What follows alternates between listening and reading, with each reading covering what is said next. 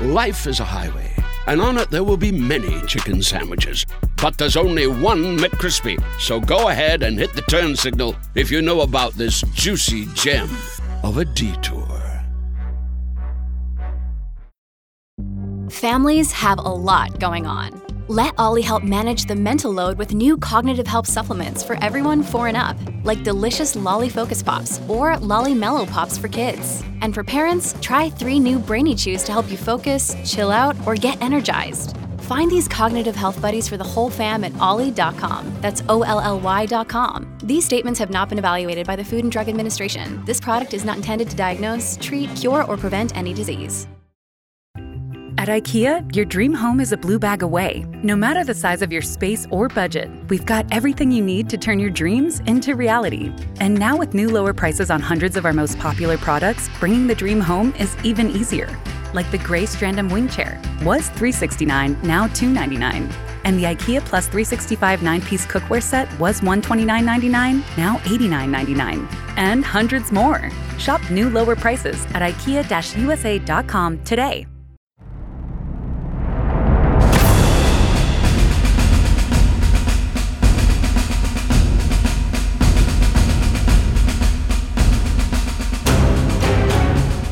Hello and welcome to another episode of Battleground with me, Patrick Bishop, and Saul David. At the time of recording, the very welcome lull in the fighting in Gaza is holding as the hostage for prisoner exchange process continues. We'll be turning our attention to what comes next and asking whether the refocusing of the world's attention on the Israel-Palestine problem will bring any realistic expectation of progress on establishing a lasting peace. Helping us answer that question, we have Jason Pack, veteran Middle East analyst, who has his own thoughts on how a start could be made by handing over Gaza to joint administration by a coalition of Arab states. And meanwhile, hopes are rising that the temporary ceasefire may harden into something more permanent. The news out of Qatar yesterday is that Israel and Hamas have agreed to a 2-day extension to the current truce, which has seen hostages freed and Palestinian prisoners released. Israel had offered a day's pause in fighting for every 10 additional hostages released from Gaza. More hostages were released on Monday and more Palestinians released from Israeli jails. Further lorry loads of humanitarian supplies entered the Gaza Strip on Monday, with food, fuel, and medicines being distributed by aid organizations. So positive developments that may very well make it difficult for the fighting to return to its previous levels of intensity. Wouldn't you say so, Patrick? Well, we can but hope, but Gaza is a tinderbox. It'll only take one rocket fired into Israel, one wrong move by Hamas for the whole might of the IDF to come crashing down on the place again. It will, in a way, be a test of how much control the Hamas leadership has over its followers, so we should counsel against too much optimism. But Israel's got to show restraint too, hasn't it? At the start of the war, the IDF chief of staff, Herzi Halevi, said that the political chief of Hamas in Gaza, that's Yahya Sinwar, and those under him were, quote, dead men walking. Well, so far as we're aware, Sinwar is still alive, and so too, it seems, is Mohammed Deif, who's the elusive leader of Hamas's military wing, the Izz ad-Din al-Qassam Brigades. The assumption is that they're hiding underground, probably in Khan Yunis, that southern city, the biggest city, second city after Gaza City, really, where Sinwar, I believe, comes from. But ceasefire or no ceasefire, I think if an opportunity to take them out arose, I imagine the IDF would be sorely tempted to take it, which would return the situation to the status quo ante. Wouldn't you think, Saul? Yes, and there are good reasons why Israel might think that is no bad thing.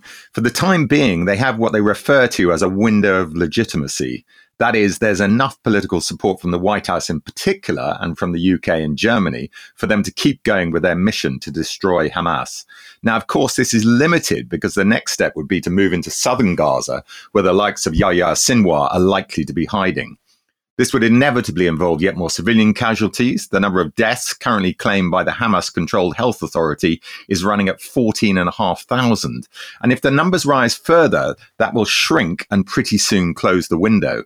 Ceasefires in previous Israel reprisal operations in Gaza have come essentially at the behest of Washington, and that is likely to be the case again. Joe Biden has been a resolute supporter of Israel thus far, but he's got an election coming up. The US, of course, is more than just a vocal supporter of Israel from the sidelines. Biden has sent 2 aircraft carriers and 1 US Marine expeditionary group to the region to warn Iran from letting their Hezbollah proxies off the leash. Foreign entanglements are not popular with American voters, and with Biden trailing Donald Trump in the polls, a man whose foreign policy message is very much against American involvement in other people's war, the president will be under pressure to bring about a speedy end to the fighting. And the problem then, of course, is what happens next to Gaza. The Israeli Prime Minister, Benjamin Netanyahu, is facing 2 options at the moment, both of them unpalatable or politically difficult. One is that having pacified the place, the IDF then stays on indefinitely and holds it as hostile territory with a steady stream of casualties inevitably on both sides and equally inevitably ongoing damage to Israel's reputation in the world. The other is to hand the administration of the place over to the Palestinian Authority, who run the West Bank. The first would be unacceptable to the Americans. I think it's pretty clear they wouldn't really give support to the IDF sort of parking their forces there permanently. And the second is going to be anathema to Netanyahu's extremist coalition partners, who he very much has to listen to. Well, to discuss all this and try and perceive a way forward through the fog of war, I turn to someone who is well-placed to shed some light for us.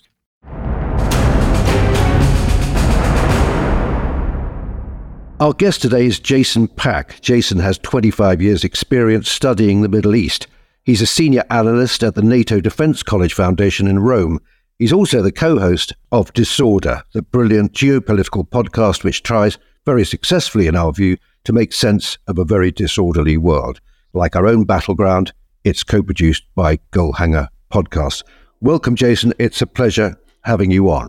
And great to be on one of my favorite pods. Well, our focus today is Gaza. I want to start off by saying that since the beginning of this conflict, or this phase of the conflict, people have been saying this is different. This time it's different. There have been numerous flare-ups over the years. Do you share that view that somehow this is qualitatively different from what's gone before?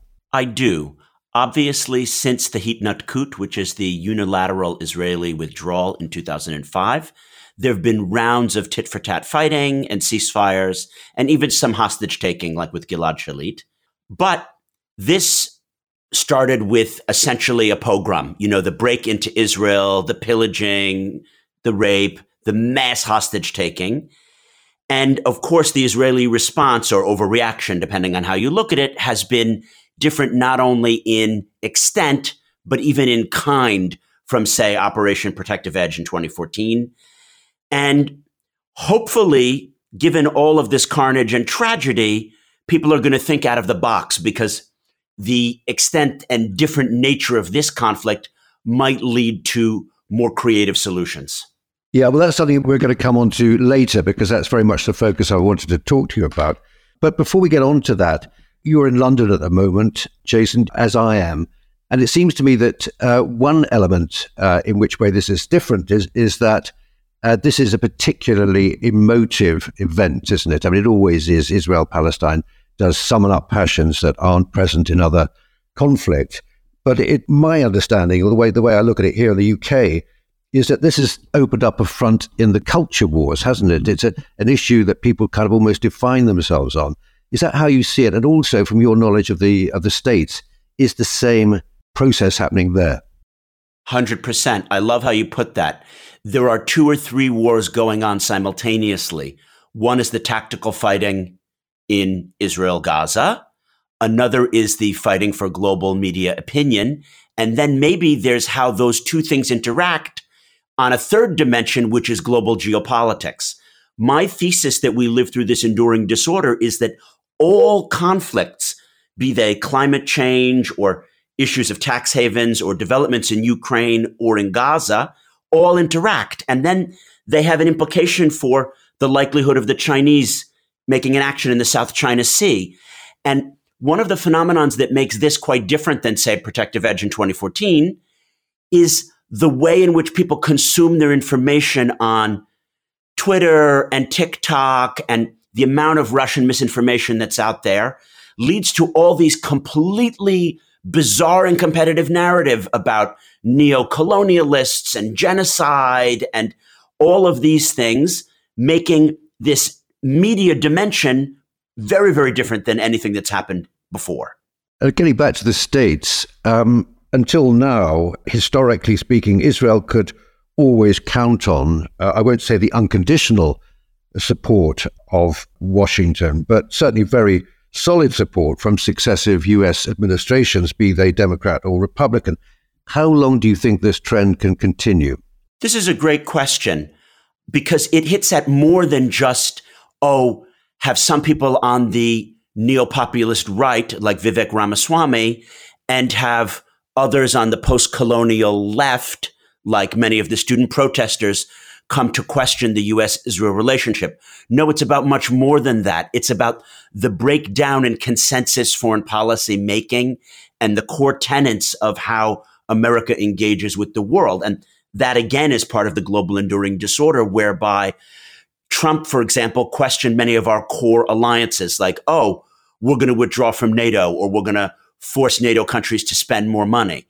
And that really, really worries me. I don't believe that giving Israel carte blanche is the right approach, and we need to use American support for Israel to give tough love and pull them away from their worst impulses and force them to accept various compromises. But I don't think that that should be a partisan issue between Republicans and Democrats.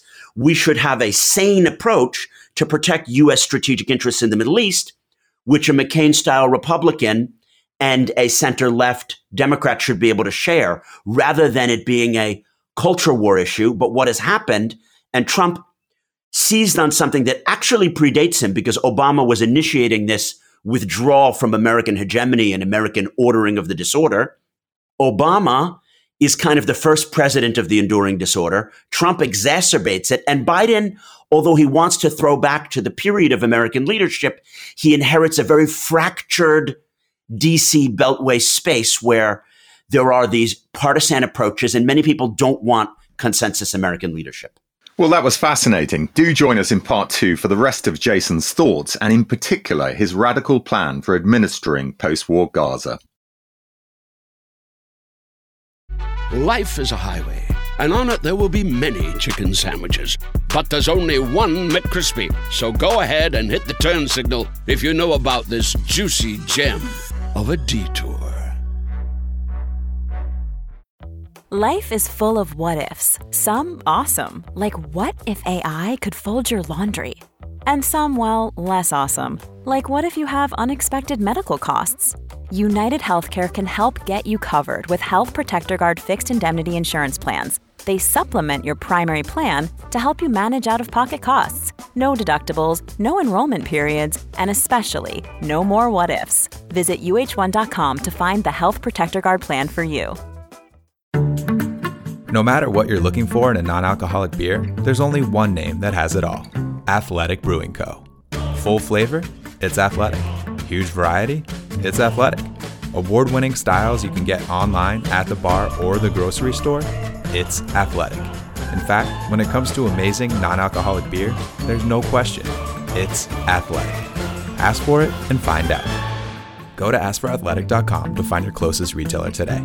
Near beer.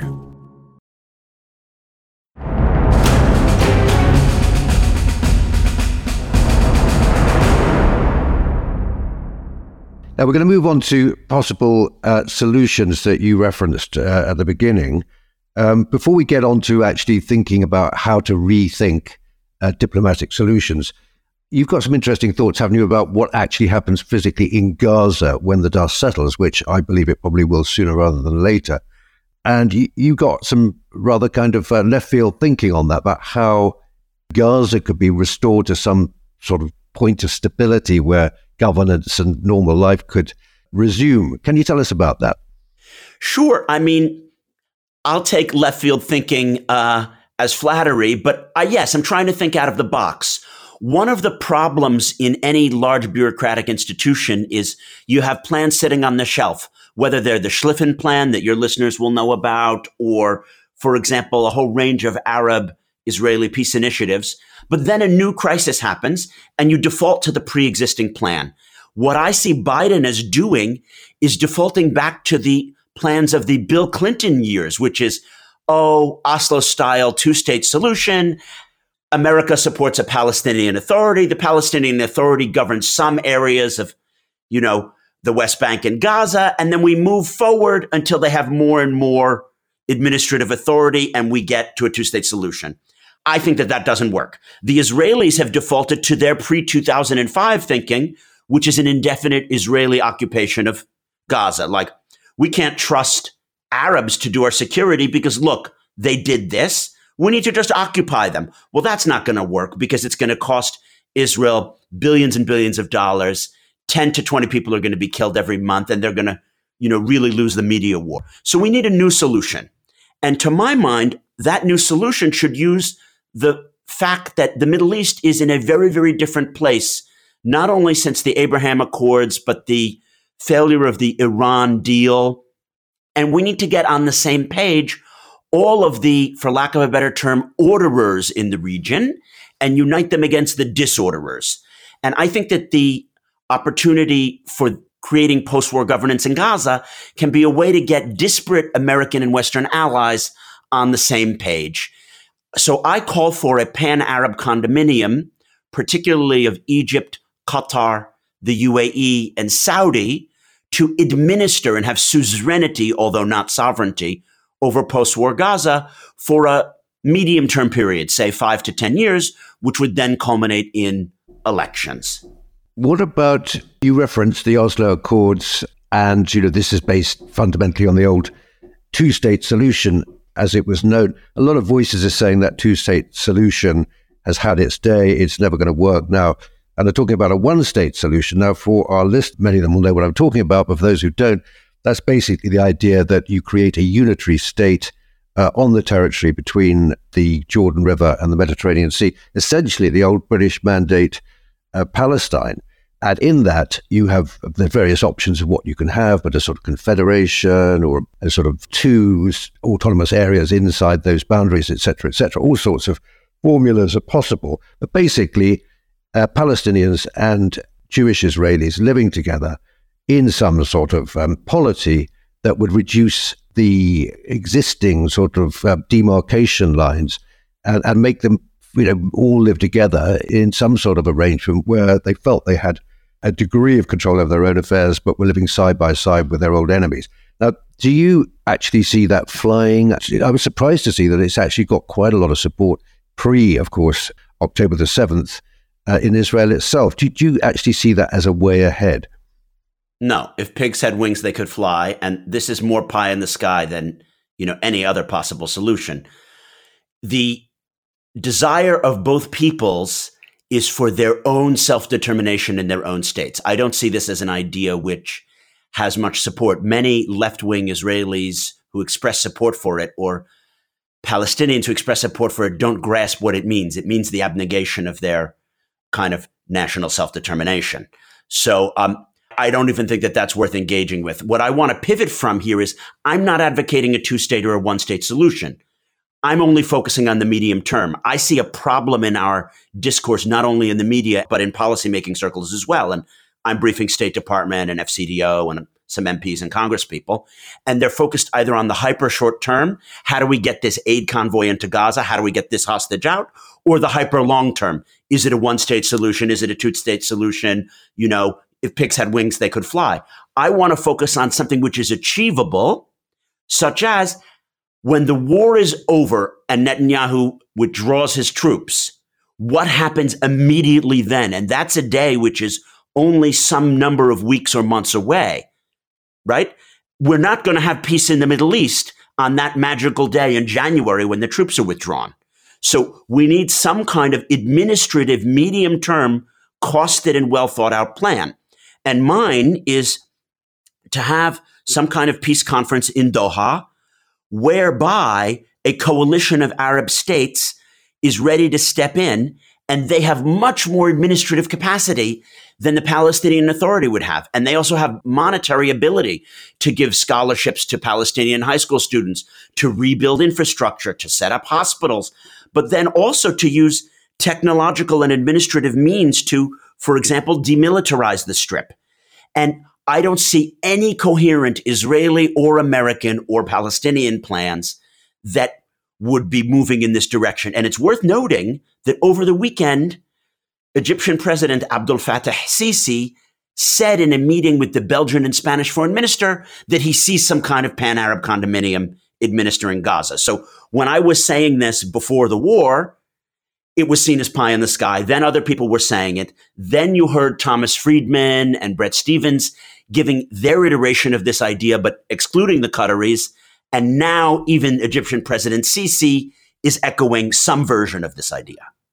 Yeah. Is there any precedent? Can you think of any historical precedent, not necessarily in the Arab world, where something like this has worked? Ha, ha, ha. I mean, I've been asked that on every program that I've been on.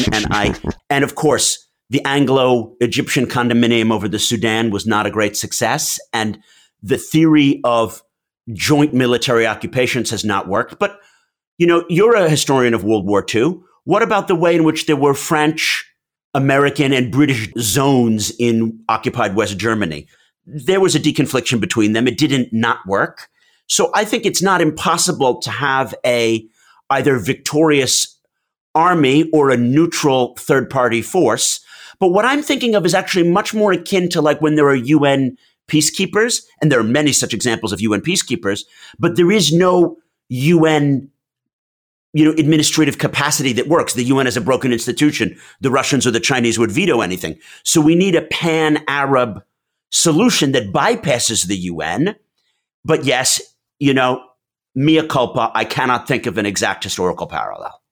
Yeah. I mean, the immediate problem that strikes me is that would this be acceptable to the Israelis? You know, it would be essentially the status of Gaza is a very sort of confused question. For example, you know, even sort of pan-Israeli, pan-Zionists, if you want to call them that, are sort of conflicted about whether Gaza is part of Israel, et cetera, et cetera.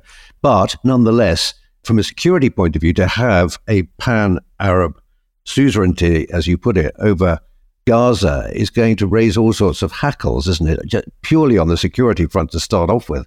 And then there are sort of other considerations as well. Well, I see that as an advantage, actually, because it'll raise the hackles among Netanyahu and Ben-Gvir and Smotrich, who all need to be out of the government. And if the plan can be delivered in a way that it has some sticks, like no more new settlements in the West Bank, but tons of carrots, like, guess what? The Israeli trade office is being reopened in Doha, and we are restarting the Israeli-Saudi peace negotiations with the idea of delivering them prior to the 2024 American election. And I think that that's possible, getting that deal done so that Biden can go to the polls, having that deal done. And then, oh, what do you know? We're having this $10 billion of American investment in the Israeli high-tech sector and these billions of Qatari and Emirati exchange programs and infrastructure rebuilding programs in Gaza. Those numbers may seem large, but they're entirely reasonable. If you consider the amount of aid budget, which we're spending on the wars in Ukraine, as well as some military assistance to Gaza, people are going to reach into their pockets and you can solve this thing. I just think that we need creative and multilateral thinking. But I want to expand to explain why this is possible for Israelis. The problem that the Israeli leadership has seen on the right and the left is they have difficulty getting a coalition of other states who want to contain Iran in the way that they wish to contain Iran. And they feel that they need to be out in front against Iran and Iranian proxies like Hezbollah and the Houthis in Yemen. Well, what my plan proposes is to get those states that work with Iran, like Qatar and Turkey, and to some lesser extent, Oman, to all be on board with this and to essentially create an axis of orderers against the disordering powers of Iran, Russia, Hezbollah, the Houthis. And that would really, I think, assuage Israeli regional fears. What about China in all this? I mean, we've seen China play a positive role in the region with the Iran-Saudi accords earlier this year. Do you see them as being players in your plan potentially? Great question. I'm not sure that was a positive role in the region. It was scooping the scraps from the Americans' table to humiliate them. My thesis of the global enduring disorder posits that some players don't have an alternative world order. And bizarrely, even though China is the #2 global player, they don't have a comprehensive vision of order. And that's why I see them as largely absent from the world's hotspots. If you look at the top 5 hot wars in the world, from Ukraine to Syria to Yemen to my expertise of Libya to now Israel, Gaza, the Chinese are not really present. They're not on one side or the other, and they're not mediating. And I explain this by saying, the Chinese don't mind if some war is going on elsewhere because they don't mind living in a disordered international system so long as they can export their wares and the West is off their back so they can deal with the Uyghurs or, God forbid, Taiwan or Hong Kong protesters however they want. So they're happy to be in a disordered situation where the Ukraine and Gaza war continues almost indefinitely. That said, I don't think they will block a solution either. What about the role of Europe in all this as well? I mean, Europe often professes itself, aspire to be a kind of global player. It's endless sort of discussions about having its own sort of security apparatus, et cetera, et cetera. Now, you know, historically, Europe has very strong connections with the place, particularly the British and the French. Do you see them bringing anything positive to the party in the current circumstances, or a way for them to actually do something constructive? Well, that's a crucial question because Biden is perceived as having given, quote unquote, too much unconditional support to Israel. So the Europeans need to be a counterbalance to that. I had a great conversation on my pod on Thanksgiving just a few days ago with Alessandro Politi, the director of the NATO Defence College Foundation, where I am a fellow. And what he essentially said is, what if the Europeans stepped in to give security guarantees to Saudi and the Emiratis against the Iranians, because the Israelis are going to have to get an American security guarantee. And I think that that's a genius idea because the traditional thinking is that America would underwrite both sides. But no, why do it that way? Why not, you know, work in a more transatlantic way? Because we don't know what Trump's policies will be. We don't know the tremendous uncertainty that could evolve in 2025. So what if we could have a quote unquote coherent UK-EU approach, which would counterbalance the American approach and would give security guarantees to our Gulfi allies? And I have to say, from his mouth to God's ears, because I think it's a very elegant solution. From what you've been saying, it seems to me, Jason, that you're pretty much of an optimistic cast of mind. Looking at this, all this dreadful suffering. No, I'm not. I would word it differently. I'm someone who lived in Jerusalem for 3 years, in Damascus for 2.5 years, in Libya for a year, and I've been kidnapped 3 times and been at bombings both in Iraq and in Jerusalem. My heart bleeds for both sides, and I think that things are going to get much, much, much worse before they get better. But my job, as I understand it, as a think tank pundit, is to actually propose solutions. Unlike all these journalists who just report on, oh, this is a mess, they did this, this is stupid. If people like you and I can't be proposing solutions, then who's going to do it? Yeah, no, I'm saying that in an admiring way. I think it's brilliant, the way that you're actually sifting through the debris and trying to find some way of building back. So, you know, bravo to you. And thanks very much for your fabulous podcast. We urge listeners to check it out. And it was great having you on this show, and hopefully we'll be talking to each other again. All the best. I don't know what you made of that, Saul. You know, lots of fascinating stuff there. I would say that I thought Jason was just a wee bit dismissive of the one-state solution. Indeed, more than a wee bit. Actually, he was pretty much just knocked it out of the park, didn't he? Just didn't really. I think it had any sort of validity at all. I think that's a little bit premature. I mean, I think, you know, it's interesting that today Egypt came out and said that it's got to be a two-state solution. This is the option still accepted by the international community en masse. But I mean, you know, it's pretty obvious. You don't have to be a great Middle East expert to see that it's had its chance. It's been around for, you know, decades, and it's failed to progress at all. So I think it really is time for a radical rethink. And there are plenty of options for a one-state solution on the table. There are all sorts of variations on the theme. You know, there are kind of like autonomous areas. There are, you know, they're going back really to the original mandate plan of just having a unitary state in which all citizens, be they Arab or Israeli, are equal. And I you know, for me, it seems it is time to really shake the whole thing up and look at it anew and try to rally some sort of new international consensus like the one that got behind the two-state solution. What do you think, Saul? Well, you're much taken with the one-state solution, aren't you, Patrick? And I liked, or at least I was struck by Jason's description of it as pie in the sky. I mean, you know, he's got a lot of experience out there, and he doesn't think for a second that either the Palestinians or the Jewish Israelis have any truck for that as a possibility. It's a kind of left-wing idea in Israel, but in Jason's opinion, isn't going to get majority support from either the Israelis or the Palestinians. Proportion among Palestinians, I mean, like 33, 34%. I mean, they're quite hefty numbers. I mean, if you, who knows how public opinion is going to change after all this? It could very well harden on both sides, or, you know, who knows, there might just actually be a pause for thought when people do start thinking, look, this has got to end somehow and we've got to find new ways of doing it. I'm sorry to switch roles and be the super optimist here, but you know, I think it is something that needs to be examined closely and not just to be sort of crushed at first mention. But, you know, who knows? Well, it's certainly very, very interesting to study public opinion in the weeks and months ahead.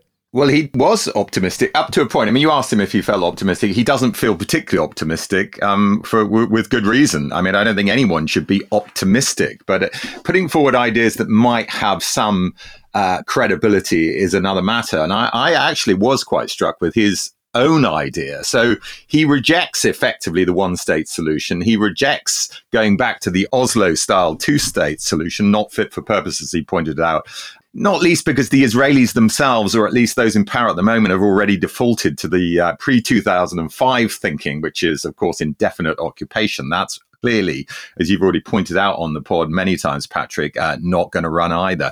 So what about what he is suggesting? I mean, I quite like the sound of this Arab condominium. Now, okay, lots and lots of things to work out. But the broader point here of having the involvement of the Arab nations, which many people have been calling for, he's talking about a kind of midterm solutions. So they get involved for 5 to 10 years, then you have elections. I mean, ultimately, of course, if you really want to look at the brass tacks of all of this, it is going to lead to a two-state solution. It may not be the one that was envisaged in Oslo, but ultimately, of course, it will lead to a two-state solution. But in the medium term, it's going to involve investment and a kind of regeneration of the Gaza Strip and obviously also the West Bank. That sounds very encouraging to me. Yeah, no, I think that's right. I'm again, you know, given that his proposal is rather kind of forward-thinking and radical, that he's so dismissive of the one-state solution. But anyway, that's my own particular hobby horse at the moment, it would seem.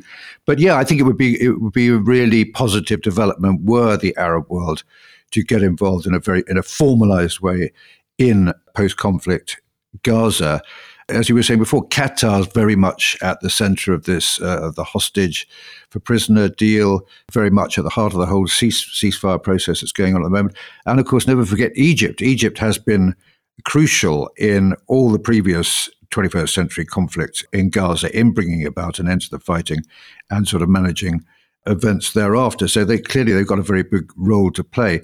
So to bring in other Arab states, you know, positive thinking Arab states, I think would be a step forward and, you know, maybe clear the way for some more radical thinking about an ultimate solution. Going back to the possible one-state solution, Patrick, are you imagining or are you envisaging, possibly with your Irish antecedents at the forefront, that we're talking about a potential Northern Ireland here?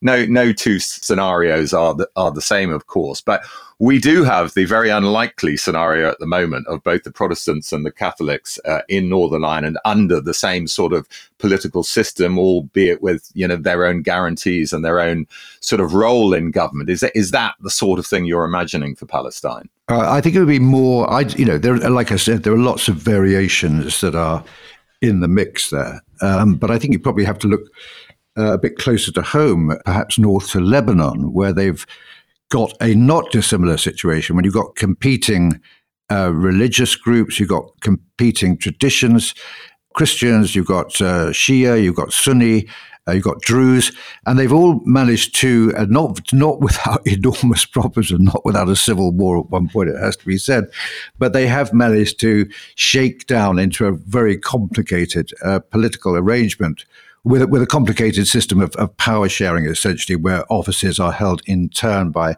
various religious representatives, if you like, or parties that represent that particular ethno-religious group in Lebanon. So something like that, that's one model. Another model is a kind of geographical model where you have kind of autonomous areas. This sort of every solution creates a set of particular problems, individual problems, small managerial problems, if you like. And of course, security is a big one. You know, would Israel ever really, would the Jews of Israel ever really surrender their security policy or share their security policy with the Arabs? You know, that's obviously a very thorny question, but you know, anything is better than this current cycle of atrocity, revenge, atrocity, revenge. Okay, well, we've already taken up a fair bit of time, so we've only got time for a few questions. The first one is from Mark. Enjoying your commentary on the Gaza conflict, how did the Ottomans keep the peace in Palestine for 400 years is his first question. And the second one is, was the staging of the supernova event with its sounds and lights so close to Gaza provocatively insensitive? Well, let's split these up. Do you want to do the first one, Patrick, or the second one?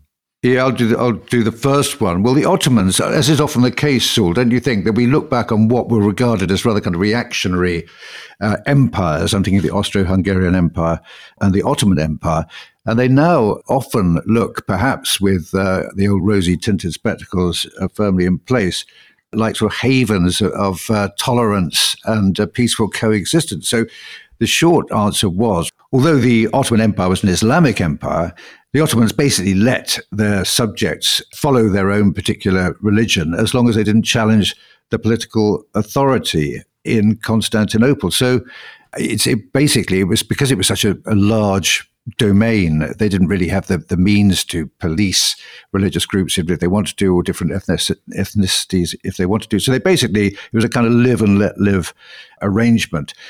The Jewish population of Palestine was very, very small in those days. It was mainly very elderly or very religious Jews who'd gone there basically to die. So there wasn't any kind of economic conflict. There wasn't any power struggle going on there. And so peace did prevail for centuries, as you rightly say, Mark. Yeah, I don't think we can return to that, but there probably are one or two lessons we can learn. And it should also be pointed out, actually, Patrick, you're right, there weren't enormous numbers of Jews in Palestine at that time, but there were in Iraq and other cities under the control of the Ottomans. And they had, like everyone else, religious freedoms to a greater extent. So, yeah, very good historical comparison. I like that.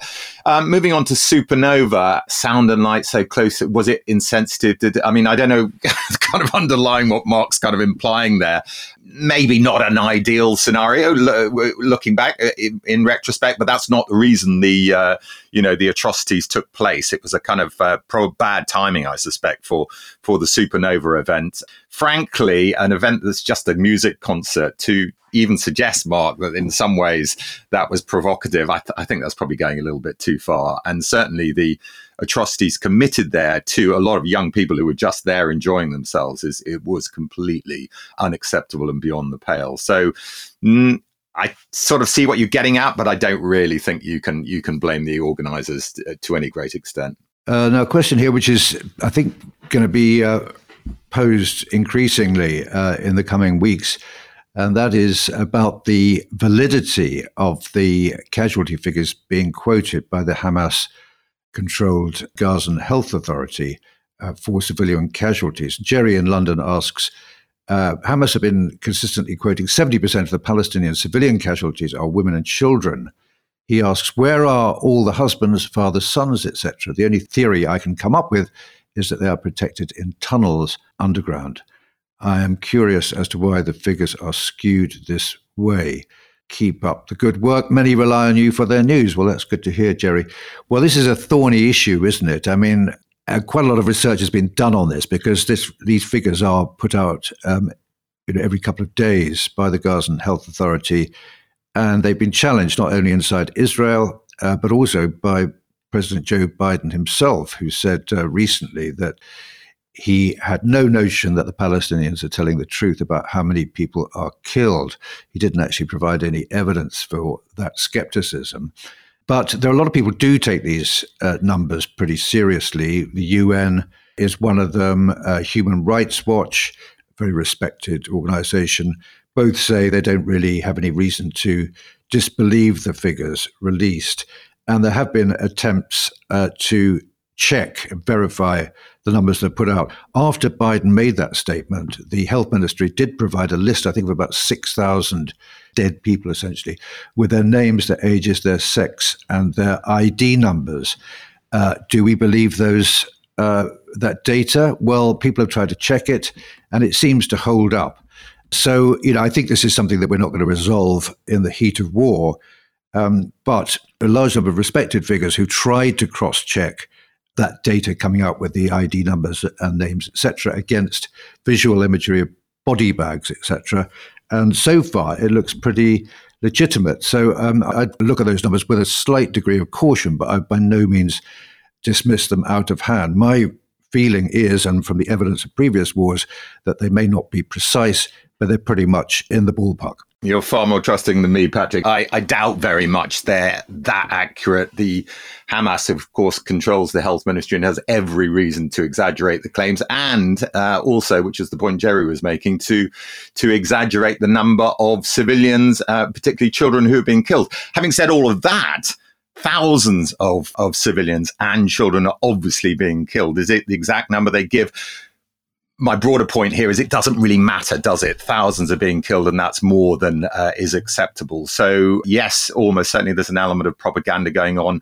But on the other side of the coin, far too many civilians are being killed by the Israeli action. So make of that what you will. Of course, people are going to jump on the idea that there's a possible exaggeration in these figures to try and diminish them almost to nothing. And I think that's going way, way too far. And I've got one here from Tom Petch, who I believe you know, Saul. And yeah. Tom's really going over some of what we were talking about earlier on about a single state solution.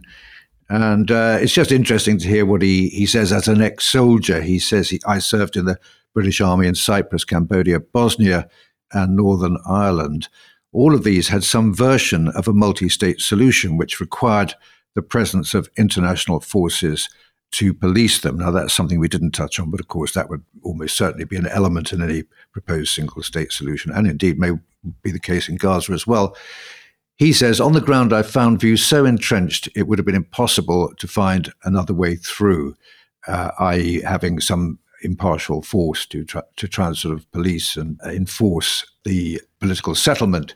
And this is something I remember very well. He says, for example, the Bosnian Serbs started every negotiation by explaining the Field of Blackbirds. That was Kosovo Polje, it was called, a battle between the Serbs and the Ottomans fought in 1389.